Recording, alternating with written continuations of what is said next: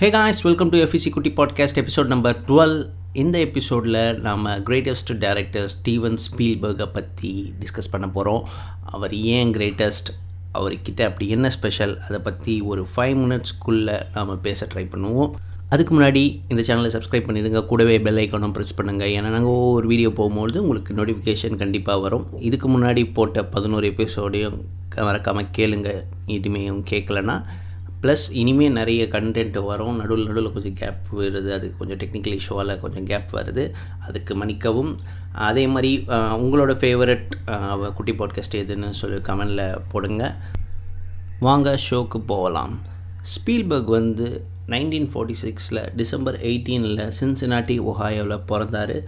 அவர் சின்ன வயசுலேயே அவருக்கு வந்து இந்த மூவிஸ் மேலாம் அவ்வளோ இன்ட்ரெஸ்ட்டு அவர் டீனேஜில் இருக்கும்போதே அவர் வந்து ஒரு சின்ன ஷார்ட் ஃபிலிம் எடுத்திருந்தார் பாய் ஸ்கவுட்டாக இருக்கும்போது. அந்த ஷார்ட் ஃபிலிம் பேர் வந்து தி லாஸ்ட் கன் ஃபைட் அது வந்து ஒரு நைன் மினிட்ஸ் வீடியோ அதுக்கப்புறம் அவர் ரொம்ப யங் ஸ்டேஜில் இருக்கும்போது யூனிவர்சல் ஸ்டுடியோஸ்க்காகவும் இன்னொரு ஆம்பிளின்ற ஒரு ஷார்ட் ஃபிலிம் இருபத்தாறு நிமிஷ வீடியோ ஷார்ட் ஃபிலிமை அவர் பண்ணி கொடுத்தாரு. அதே மாதிரி ஒரு பெரிய ஸ்டுடியோ அந்த டைம்லேயே அவரை சைன் பண்ணாங்க. At the age of twenty is a youngest director to get sign by the biggest studio அப்படின்னு கூட சொல்லலாம். அதுக்கப்புறம் அவர் வந்து நைன்டீன் செவன்ட்டி ஒனில் டுயல்ன்ற ஒரு டிவி மூவி எடுத்தார். அந்த படம் ரொம்ப ஃபேமஸ் ஆகிட்டு தியேட்ரிக்கலாக நிறைய ரிலீஸ் பண்ணியிருந்தாங்க. இன்றைக்கி வரைக்கும் அது வந்து one of the best TV movie இது வரைக்கும் நீங்கள் பார்க்கலன்னா அது யூடியூப்பில் ஃபுல் மூவி இருக்குது அதை நீங்கள் பார்க்கலாம் இந்த லாக்டவுன் பீரியடில் அதே மாதிரி அவர் அதுக்கப்புறம் எடுத்த படங்கள் எல்லாமே செம்ம ஹிட்டு லைக் ஜாஸ் ஆகட்டும் Jaws close encounter of the third kind அதே மாதிரி ET Jurassic Park Schindler's List அப்படியே லிஸ்ட்டு போயிட்டே இருக்கும். அவர் கை வைக்காத இடமே இல்லைன்ற மாதிரி அவர் தொடாத ஜென்ராவே இல்லை. ஏன்னா எல்லா ஜென்ராலையும் அவர் வந்து வேறு லெவல் பண்ணியிருப்பார். அவர் லைக் இப்போது நீங்கள் டேவிட் ஃபின்ச்சர் எடுத்துக்கிட்டிங்கன்னா ஒரு கைண்ட் ஆஃப் த்ரில்லர் மூவிஸ் அதே மாதிரி நோலன் எடுத்துக்கிட்டிங்கன்னா சைஃபை மூவிஸ் அந்த மாதிரி ஒரு பேட்டர்ன் இருக்கும் எல்லா டேரக்டர்ஸ்கிட்டையும் பட் இவர் வந்து அப்படியே ஒரு எக்ஸ்ட்ரீம் எடுத்தார்னா அதோட அடுத்த எக்ஸ்ட்ரீம் வந்து வேறு படமாக இருக்கும். வேறு எக்ஸ்ட்ரீமில் படம் எடுப்பார்.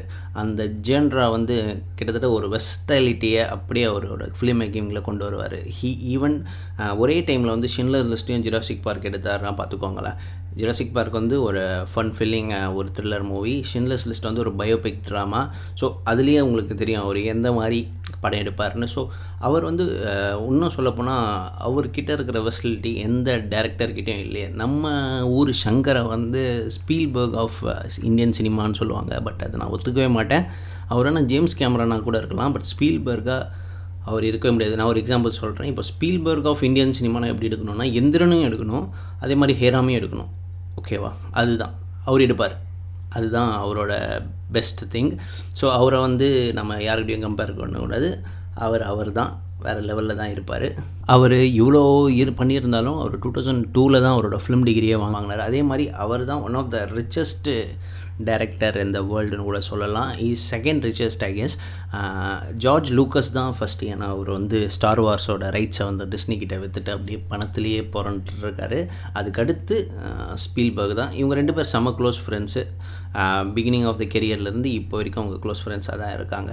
அதே மாதிரி ஒரு சின்ன இன்சிடெண்ட் என்னென்னா close encounter of the third kind படம் எடுக்கும்போது ஜார்ஜ் லூக்கஸ் வந்து செட்டுக்கு வந்திருந்தார். வந்துட்டு பார்த்துட்டு இந்த படம் செம்ம ஹிட் ஆக போகுது அப்படின்ற மாதிரி ஸ்பீல்பர்க் கிட்ட பேசியிருந்தார். அப்போது வந்து ஸ்பீல்பர்க் வந்து ஒரு பெட் கட்டியிருந்தார். அதாவது இந்த நான் வந்து உந்தில் எவ்வளோ ஹிட் ஆகுதோ டூ பாயிண்ட் ஃபைவ் பர்சன்டேஜ் நான் உனக்கு கொடுத்துட்றேன். இந்த படத்தில் எவ்வளோ பாக்ஸ் ஆஃபீஸ் வருதோ அதில் two point five percentage share உனக்கு. அதே மாதிரி ஸ்டார் வார்ஸில் நீ எடுக்கிற ஸ்டார் வார்ஸில் எவ்வளோ பாக்ஸ் ஆஃபீஸ் வருதோ அதில் வந்து டூ பாயிண்ட் ஃபைவ் பர்சன்டேஜ் எனக்கு அப்படின்ற மாதிரி ஒரு பெட் கட்டியிருந்தார்.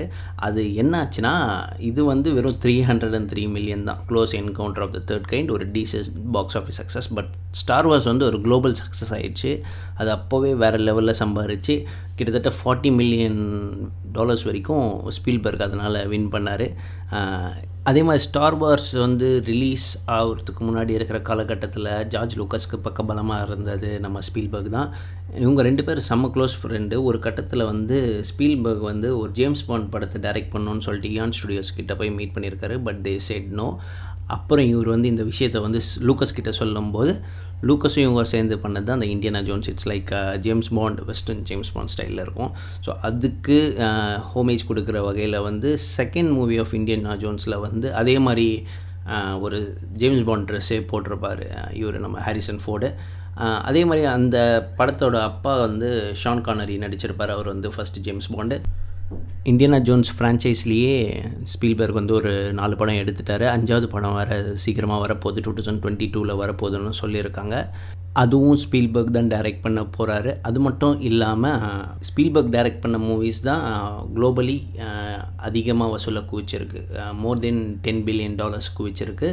ஏன்னா அவர் எடுத்த எல்லாமே கிட்டத்தட்ட ஒரு fifty percent of the movie வந்து பாக்ஸ் ஆஃபீஸ் சக்ஸஸ் ஈட்டி எடுத்துக்கிட்டிங்கன்னா ஈட்டி ரிலீஸ் ஆகும்போது அதுதான் ஹையஸ்ட் கிராசிங் மூவிஸ் அதை பீட் பண்ணது வந்து ஜுராசிக் பார்க் ஜுராசிக் பார்க்கை டைரக்ட் பண்ணதும் நம்ம ஸ்பீல்பர்க் தான்.